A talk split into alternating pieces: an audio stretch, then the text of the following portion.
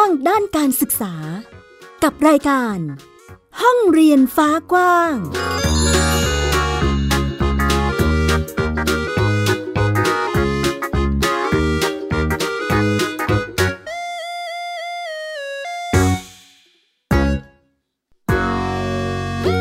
วัสดีค่ะ คุณผู้ฟังต้อนรับคุณผู้ฟังทุกท่านนะคะ เข้าสู่รายการห้องเรียนฟ้ากว้างค่ะ กลับมาพบกับดิฉันอัยดาสนศรีเช่นเคยนะคะ วันนี้ค่ะมีเรื่องราวเกี่ยวกับการศึกษาในสถานการณ์ต่างๆ มาเล่าและพูดคุยให้คุณผู้ฟังได้ติดตามกันเช่นเคย ตอนนี้โควิด -19 กลับมา ระบาดใหม่อีกครั้ง ในรอบหลายเดือนที่ผ่านมานะคะที่จำนวนตัวเลขของผู้ติดเชื้อเนี่ยเพิ่มขึ้นนั่นเองนะคะทำให้หลายจังหวัดเนี่ยต้องเฝ้าระวัง แล้วก็ ต้องตั้งกาดอย่างดีค่ะ เพื่อลดการแพร่ระบาดให้เพิ่มมากขึ้นนั่นเองนะคะ ซึ่งกรุงเทพมหานครเอง ตอนนี้มีการสั่งปิดโรงเรียนถึง 400 กว่าแห่งเลยทีเดียว เพื่อไม่เป็นการสร้างความเสี่ยงให้กับน้องๆนนักเรียนนั่นเองค่ะ นอกจากนี้นะคะเรายังมีเรื่องของวิกฤตยุบโรงเรียนขนาดเล็กมาเล่าให้ฟังด้วยเหมือนกันนะคะ จะเป็นอย่างไรไปติดตามรายละเอียดกันค่ะไทย PBS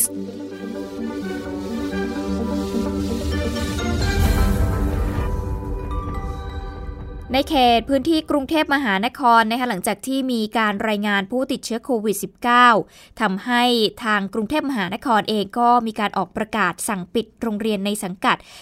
437 แห่งด้วยกัน รวมทั้งศูนย์เด็กเล็กอีก 292 ศูนย์ เป็นเวลา 12 วันด้วยกันค่ะ พร้อมกับเฝ้าระวังสถานที่ที่เป็นพื้นที่สาธารณะ เพื่อลดการรวมตัวกันของแรงงานข้ามชาติด้วย โดยร้อยตำรวจเอก พงศกรขวัญเมือง โฆษกกรุงเทพมหานครก็บอกนะคะว่า ที่ประชุมศูนย์บริหารสถานการณ์การแพร่ระบาดโควิด -19 กรุงเทพมหานครมีการประเมินว่า ณตอนนี้เนี่ยยังสามารถที่จะควบคุมโรคได้อยู่ แต่ถ้าเกิด เจอว่ามีผู้ป่วยเพิ่มมากขึ้นเนี่ยก็จะมีการหารือนะคะร่วมกับทางคณะแพทย์ ซึ่งเห็นด้วยกับ 10 มาตรการป้องกันโควิด -19 ที่ทางกรุงเทพมหานครมีการประกาศออกมา พร้อมทั้งมีคำแนะนำแล้วก็แนวทางในการดำเนินการเชิงรุกด้วย นอกจากนี้ยังบอกอีกด้วยนะคะว่าณตอนนี้เนี่ยก็มีการควบคุมการแพร่ระบาดประมาณ 4 สัปดาห์ด้วยกัน ถ้าหากสามารถควบคุมการแพร่ระบาดได้ ก็อาจจะทำให้ทิศทางการแพร่ระบาดเปลี่ยนไป เป็นร้อยละ 12 จากสถิติการแพร่ระบาดลอกที่ 2 ทั่วโลก 75 ประเทศนะคะก็พบว่ามีการระบาดรุนแรงกว่าเดิมเนี่ย5เท่าหรือร้อยละ 88 นั่นเอง ซึ่งก็มีการประชุมหารือกันนะคะสุดท้ายแล้วก็มีมติให้ปิดโรงเรียนในสังกัดกรุงเทพมหานครอย่างที่บอกไป 437 แห่ง ศูนย์เด็กเล็กอีก292 แห่งนะคะ ปิดไปตั้งแต่วันที่ 24 ธันวาคมที่ผ่านมา ไปจนถึงวันที่ 3 มกราคม 2564 ก็คือหลังปีใหม่นั่นเอง พร้อมกับยืนยันว่าการสั่งปิดดังกล่าวนี้ไม่ใช่การล็อกดาวน์นะคะ แต่ว่าเป็นการปิดเพื่อไม่ให้มีการรวมตัวกันนั่นเอง ส่วนหน่วยงานในสังกัด กรุงเทพมหานครก็จะมีการรณรงค์ให้ทำงานที่บ้านนะคะ work from home กันไป ลดการพบปะสังสรรค์การเดินทาง เพื่อที่จะควบคุมการแพร่ระบาดนะคะนอกจากนี้ก็ยังมีการขอความร่วมมือไปยังภาครัฐ เอกชนแล้วก็ประชาชนเนี่ยไม่ให้จัดกิจกรรมปีใหม่ ถ้าหากจะจัดนะคะก็ต้องมีคนมาร่วมงานเนี่ยไม่เกิน 300 คน ซึ่ง ในจำนวนนี้ต้องมีการไปขออนุญาตจากทางสำนักอนามัย ถ้าเกิดต่ำกว่า 300 คนเนี่ยก็สามารถที่จะจัดงานได้นะคะ แต่ว่าก็ต้องทำตามมาตรการอย่างเคร่งครัดด้วยขณะเดียวกันทางกรุงเทพเนี่ยก็จะเฝ้าระวังสถานที่ อย่างเช่นสวนสาธารณะ นะคะศาสนสถานเพื่อไม่ให้มีการรวมตัวกันโดยเฉพาะแรงงานข้ามชาติ แล้วก็จะเร่งตรวจค้นเชื้อในตลาด 478 แห่งด้วยกัน แล้วก็มีการตรวจไซต์งานก่อสร้าง รวมทั้งตรวจโรงงานในพื้นที่ที่ติดกับจังหวัดสมุทรสาครด้วย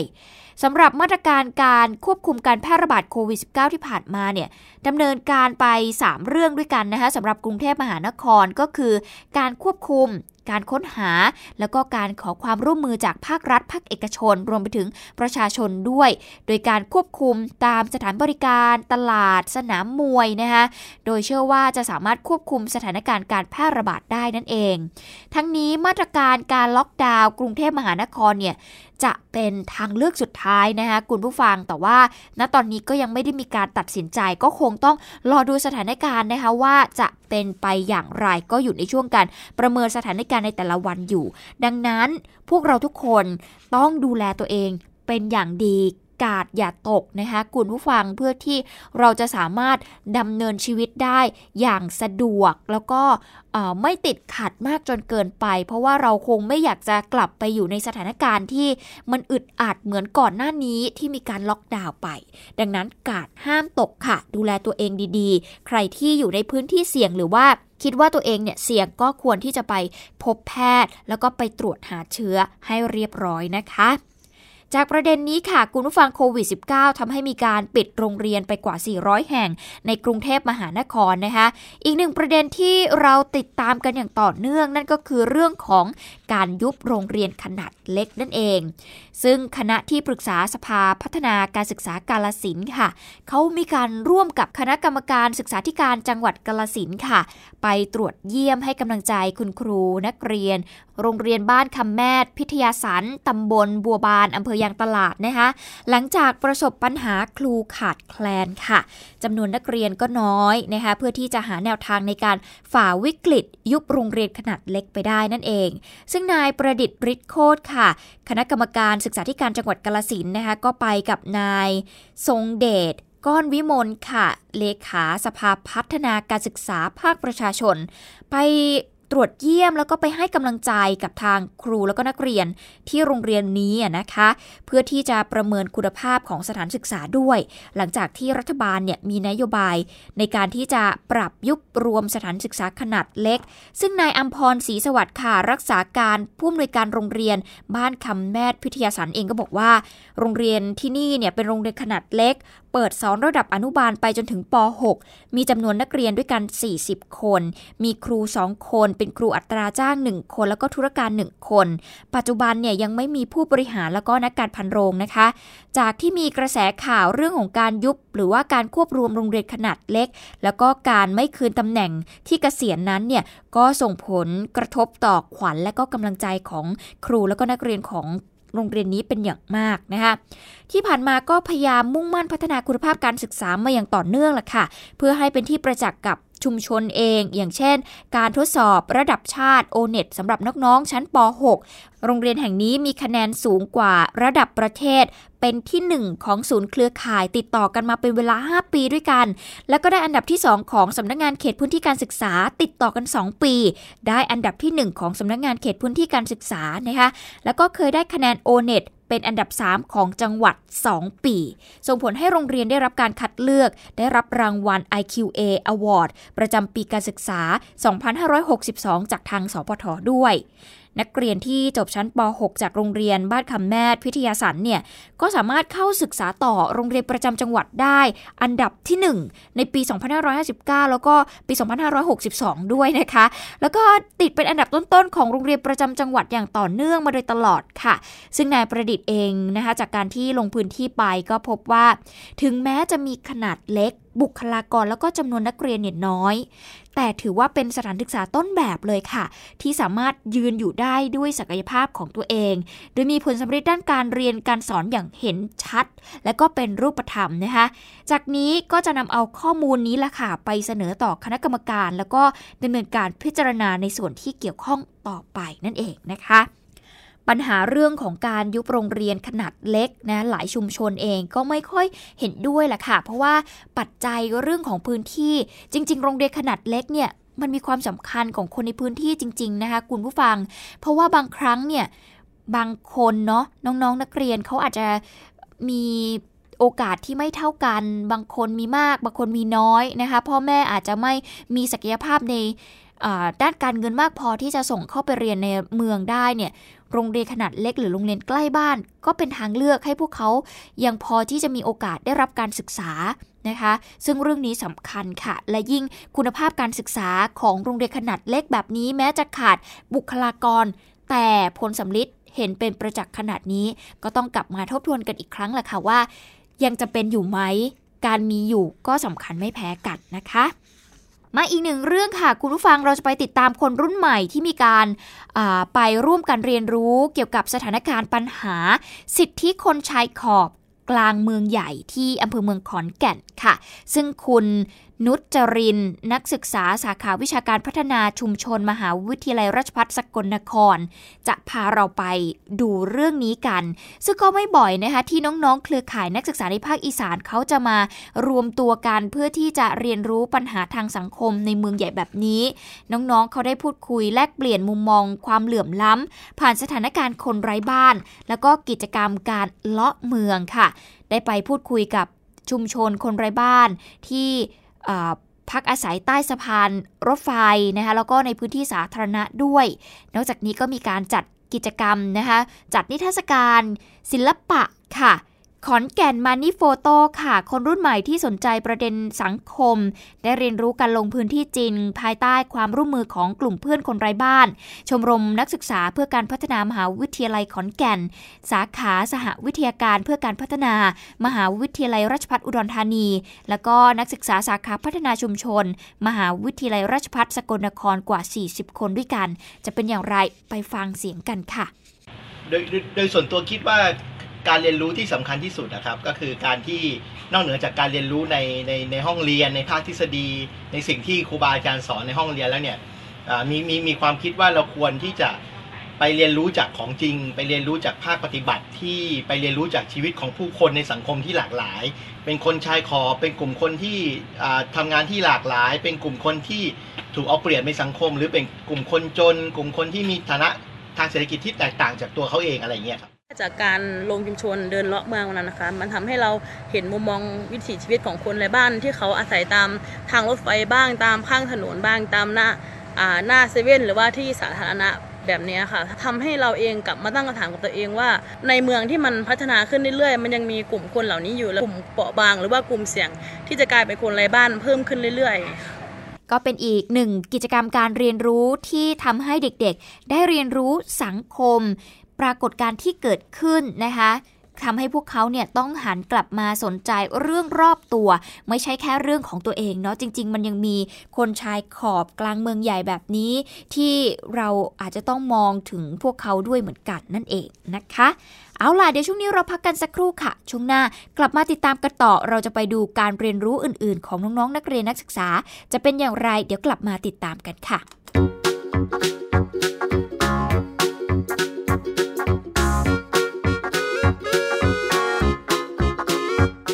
ดโลกกว้างด้านการศึกษา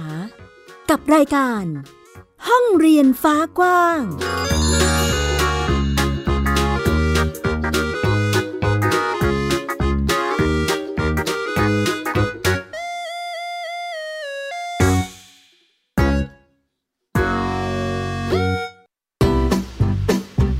พบหลากหลายเรื่องราวตั้งแต่เรื่องเล็กจนถึงเรื่องใหญ่ กับนายแพทย์บัญชาพงพาณิชย์ ผู้ที่จะพาคุณผู้ฟังเดินทางไปทั่ว ผมเองด้วยประสบการณ์ส่วนตัวเนี่ยผมชอบที่จะเดินทาง เก็บเกี่ยวเพื่อเอามาใช้ในชีวิต ท่องเที่ยวโลกภายนอก เพื่อเรียนรู้โลกด้านในของชีวิต ขณะเดียวกันเที่ยวมันก็ต้องมัน สนุกไปด้วยผ่อนคลายไปด้วย แต่ได้อะไรกลับมาด้วย เที่ยวมีเรื่องกับหมอบัญชา ทุกวันเสาร์ 15นาฬิกา30 นาทีถึง 16นาฬิกา และฟังอีกครั้งวันอาทิตย์ 18นาฬิกา30นาทีถึง 19นาฬิกาทางเว็บไซต์ thaipbspodcast.com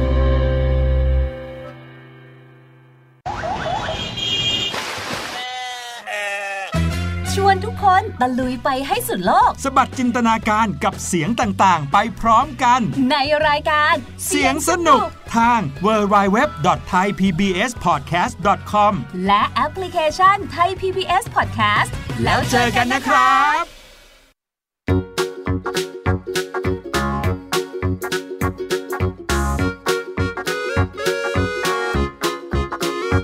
เปิดโลกกว้างด้านการศึกษา กับรายการ ห้องเรียนฟ้ากว้าง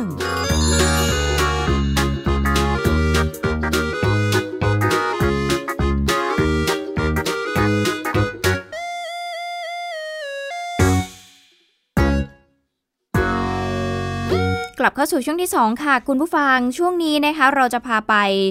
เรียนรู้ในพื้นที่ตต่างๆนะคะ วันนี้ค่ะ Gen Z Reporter นะคะ น้องๆนักศึกษาค่ะ WCP News จะพาไปที่โรงเรียนเวียงชัยพิทยาที่ตำบลเวียงเหนืออำเภอเวียงชัยจังหวัดเชียงรายนะคะ ที่นี่เนี่ยนอกจากจะเปิดเป็นโรงเรียนสงฆ์แล้วยังเป็นพื้นที่ในการแลกเปลี่ยนเรียนรู้ของคนในชุมชนอีกด้วย จะเป็นอย่างไรไปติดตามจากรายงานค่ะ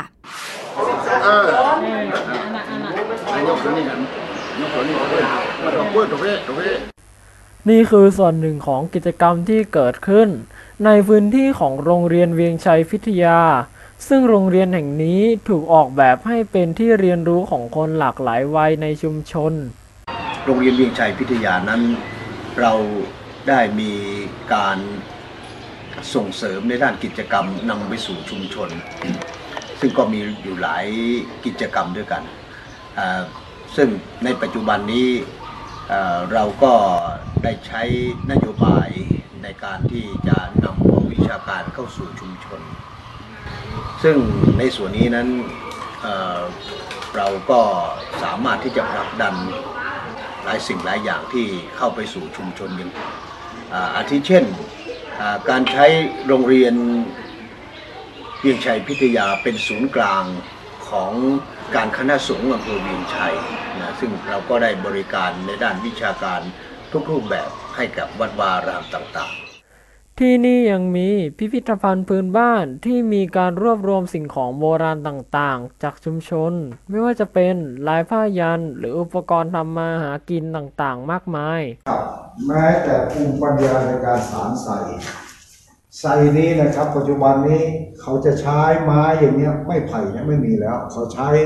ตะข่ายตะข่ายรวดทั้งนั้นเลยนะครับอันนี้ก็คือ เมื่อมันไม่มีแล้วลูกหลานเขาจะถามว่า แต่ก่อนปู่ย่าตาทวดน่ะ เอาอะไรมาทำมาหากินเราก็มาให้ดูว่าแต่ก่อนเขาทำอย่างนี้เขาไม่ได้ใช้มือนปัจจุบันนะครับ โรงเรียนยังเป็นที่ตั้งของวิทยาลัยผู้สูงอายุอีกด้วย จึงทำให้เกิดการแลกเปลี่ยนกันระหว่างนักเรียน กับผู้สูงอายุ ทั้งเรื่องศิลปะวัฒนธรรม และหลักธรรมทางพระพุทธศาสนา ผ่านกิจกรรมต่างๆ ที่ได้ทำร่วมกัน พื้นที่โรงเรียนเวียงชัยพิทยานะครับก็เป็นพื้นที่ที่ถือว่าเป็นสถานศึกษาอ่าสำหรับพระภิกษุสงฆ์สามเณรนะครับในอำเภอเวียงชัยตอนนี้ทางวิทยาลัยผู้สูงอายุตำบลเหนือโดยท่านพระครูที่ทานวิพัฒนาคุณก็ได้นำนักศึกษามาเรียนที่ก็ถือว่าเป็นสถานที่ที่เหมาะสมมากสำหรับผู้สูงอายุนะครับ รู้สึกยินดีที่โรงเรียนเวียงชัยพิทยาเป็นที่แลกเปลี่ยนเรียนรู้วิถีชีวิต วัฒนธรรมของคนในชุมชน ก็รู้สึกดีใจและมีความสุขครับ ที่ได้ใช้พื้นที่ของโรงเรียนเพียงเล็กน้อยเนี่ยได้เป็นแหล่งรวมขององค์กรและชุมชนต่างๆครับ ได้สร้างประโยชน์ให้กับชุมชนของเรานอกจากนี้ในทุกๆปีก็จะมีการมาร่วมกันจัดงาน วัฒนธรรมสายใยชุมชน เพื่อจัดแสดงอาหาร การกิน วัฒนธรรมต่างๆ รวมถึงการยกย่องเชิดชูบุคคลผู้มีผลงาน ทางวัฒนธรรมดีเด่น ที่ปีนี้เป็นครั้งที่ 13 แล้ว ที่โรงเรียนเวียงชัยพิทยา จึงจัดเป็นพื้นที่แห่งการสร้างสรรค์ ที่ครอบคลุมแนวคิดทั้งมิติด้านกายภาพ สังคม วิถีชีวิต และวัฒนธรรม ภายใต้การมีส่วนร่วมของทุกฝ่าย เพื่อการอยู่ร่วมกันอย่างมีความสุข WCP News รายงาน เป็นอีกหนึ่งพื้นที่การเรียนรู้ของทุกๆ คนนะคะ คุณผู้ฟัง ซึ่งเป็นโรงเรียนสงฆ์นั่นเองนะ ก็เป็นอีกหนึ่งเรื่องราวที่เจนซีรีพอร์เตอร์รายงานเข้ามานักข่าวพลเมืองนั่นเองนะคะ ช่วงนี้เทศกาล ปีใหม่กำลังใกล้เข้ามาถึงแล้วค่ะ คุณผู้ฟัง เชื่อว่าหลายคนกลับบ้าน อาจจะมีการสังสรรค์กันบ้างเล็กน้อย แต่ว่าการตั้งกาดเฝ้าระวังโควิด -19 ยังเป็นเรื่องจำเป็นของเราอยู่นะคะ แต่ว่าในขณะเดียวกัน อย่างที่ดิฉันบอกไปอาจจะมีการสังสรรค์บ้างเล็กน้อย อย่างคนในครอบครัวหรือว่าเพื่อนๆนะคะ เค้กก็เป็นอีกหนึ่งอาหารนะคะที่เรียกว่าเป็นของว่างแล้วกันเนาะที่สามารถนำไปรับประทานร่วมกันได้ วันนี้ค่ะวิทยาลัยอาชีวศึกษาพิษณุโลกเขาก็เร่งผลิตคุกกี้กับเค้กนะคะเพื่อที่จะส่งมอบความสุข เทศกาลปีใหม่ให้กับทุกๆคน โดยผลักดันนักศึกษาใช้เวลาว่าง หาออเดอร์ค่ะ ส่งขายเพื่อฝึกประสบการณ์ เขาตั้งเป้าเลยนะ 1 สัปดาห์เนี่ยต้องมียอดขายถึง 1 ล้านบาทเลยทีเดียวค่ะ โดยสาขาวิชาอาหารและโภชนาการวิทยาลัยอาชีวศึกษาพิษณุโลก เขาเปิดเทศกาลจัดจำหน่าย ขนมเค้กและคุกกี้ เทศกาลปีใหม่ประจำปี 2564 ค่ะ เพื่อเป็นการเผยแพร่กิจกรรมของนักเรียนนักศึกษา ฝึกอาชีพแล้วก็ประสบการณ์จริง เพื่อที่จะสร้างรายได้เสริมให้กับน้องๆนนักเรียนนักศึกษาที่ต้องการใช้เวลาว่าง ในการหารายได้เพื่อช่วยแบ่งเบาภาระของผู้ปกครองนั่นเองนะคะ โดยในปีนี้ค่ะมีการเปิดจำหน่ายตั้งแต่วันที่ 21 ถึง 30 ธันวาคมนี้ ซึ่งใกล้แล้วนะ โดยใช้เทคโนโลยีเข้ามามีส่วนร่วมในการทำทุกขั้นตอนเลย ตั้งแต่การสั่งออเดอร์ การรับออเดอร์ แบบออนไลน์ ผ่านระบบ QR code เพื่อสร้างความรวดเร็ว แล้วก็ป้องกันคิวตกหล่น โดยนักเรียนนักศึกษาที่รับออเดอร์มาเนี่ยไม่ต้องเสียเวลาขับรถเข้ามาสั่งที่วิทยาลัยนะคะ นายปราโมทบุญเลิศล้ำค่ะผู้อำนวยการวิทยาลัย อาชีวศึกษา พิษณุโลกก็บอกว่า เมื่อปีที่แล้วเนี่ยสามารถทำยอดขายได้ถึงกว่า 1 ล้านบาทเลยสำหรับการเปิดจำหน่าย เพียงแค่สัปดาห์เดียว ตามอัตรากำลังการผลิตของทางวิทยาลัยที่สามารถจะทำได้นะคะ ปีนี้ยังคงตั้งเป้าเอาไว้ที่ 1 ล้านบาทเช่นเดียวกันนะ เพราะว่ากำลังการผลิตเนี่ยสามารถทำได้เพียงแค่เท่านี้เท่านั้นนะ เนื่องจากไม่อยากจะให้กระทบกับระบบการเรียนการสอนปกติของทางมหาวิทยาลัยนั่นเองค่ะ การผลิตคุกกี้และเค้กของเรานั้น เราได้ใช้นักเรียนนักศึกษาของเรา เพื่อที่จะได้นำทักษะความรู้จากการ เรียนในห้องเรียนห้องปฏิบัติการนำมาปฏิบัติจริง ได้แสดงฝีมือ ให้พี่น้องประชาชนได้เห็นว่านักเรียนนักศึกษาของเราเรียนชาชีพแล้วสามารถทำได้จริง ผลิตได้จริง และมีคุณภาพที่ดีครับ ขณะที่นักศึกษาเองก็ต่างหาเวลานำเอาคุกกี้แล้วก็เค้กเนี่ยไปจำหน่าย เพื่อที่จะหารายได้เสริม แล้วก็ทุนการศึกษาจากการขายในครั้งนี้ ไปฟังเสียงของสาลิกาอยู่อินนะคะนักศึกษาวิทยาลัยอาชีวศึกษาพิษณุโลกค่ะ หนูมารับคุกกี้ไปเล่ขายค่ะอ๋อเนาะสะสมยอดค่ะ ชิงทุนการศึกษาค่ะ เป็นนักเรียนที่นี่เหรอคะ ใช่ค่ะ ตอนนี้เรียนอยู่ ปวสหนึ่งสาขาการบัญชีค่ะ วิไลอาชีวะพิษณุโลกเราค่ะ แล้วไปขายตามไหนบ้าง หนูแข่งขันทำยอดทุกปีเลยค่ะสองปีที่ผ่านมาหนูได้ที่สองทุกปีค่ะ มีเทคนิคการขายยังไงบ้างก็หนูจะขออนุญาตเจ้าของร้านอาหารร้านหมูกระทะก่อนค่ะ ว่าขออนุญาตเขาเข้าไปขายได้ไหมคะพอเขาให้อนุญาตหนูก็ไปตามโต๊ะเสนอการเสนอขายค่ะ สำหรับใครที่สนใจอยากจะสั่งช่วงนี้ก็ยังทันอยู่นะคะ ซึ่งวิทยาลัยอาชีวศึกษาพิษณุโลกเอง เขาได้มีการเพิ่มช่องทางการจัดจำหน่ายสำหรับเค้กปีใหม่แล้วก็คุกกี้ อีกช่องทางหนึ่งก็คือช่องทางออนไลน์ค่ะ เนื่องจากว่ายุคปัจจุบันนี้นะคะ ประชาชนนิยมซื้อของออนไลน์กันเป็นจำนวนมาก ดังนั้นจึงทำเพจ เค้กอาชีวะขึ้นมาค่ะ โดยประชาชนสามารถเข้าไปสั่งซื้อได้ในเพจนี้ 24 ชั่วโมงเลย หรือว่าจะมาซื้อได้ที่วิทยาลัยอาชีวศึกษาพิษณุโลกก็ได้นะคะ หรือจะติดต่อสอบถามที่เบอร์ 055 258 570 ต่อ 0 อีกครั้งหนึ่งนะคะ 055-258-570 ต่อ 0 ซึ่งจะมีนักศึกษานำส่งสินค้าภายในตัวเมืองพิษณุโลกแบบ Delivery เลยค่ะ ระยะทางจากวิทยาลัยอาชีวศึกษาพิษณุโลกไม่เกิน 10 กิโลเมตร อันนี้ส่งส่งให้ได้เลยนะคะ ก็เป็นอีกหนึ่งกิจกรรมการเรียนรู้ของน้องๆ ในช่วงนี้ค่ะ สามารถเรียนรู้วิชาชีพ และยังสามารถใช้เวลาว่างให้เกิดประโยชน์ สร้างรายได้ให้กับตนเอง แบ่งเบาภาระให้กับครอบครัวนั่นเองนะคะ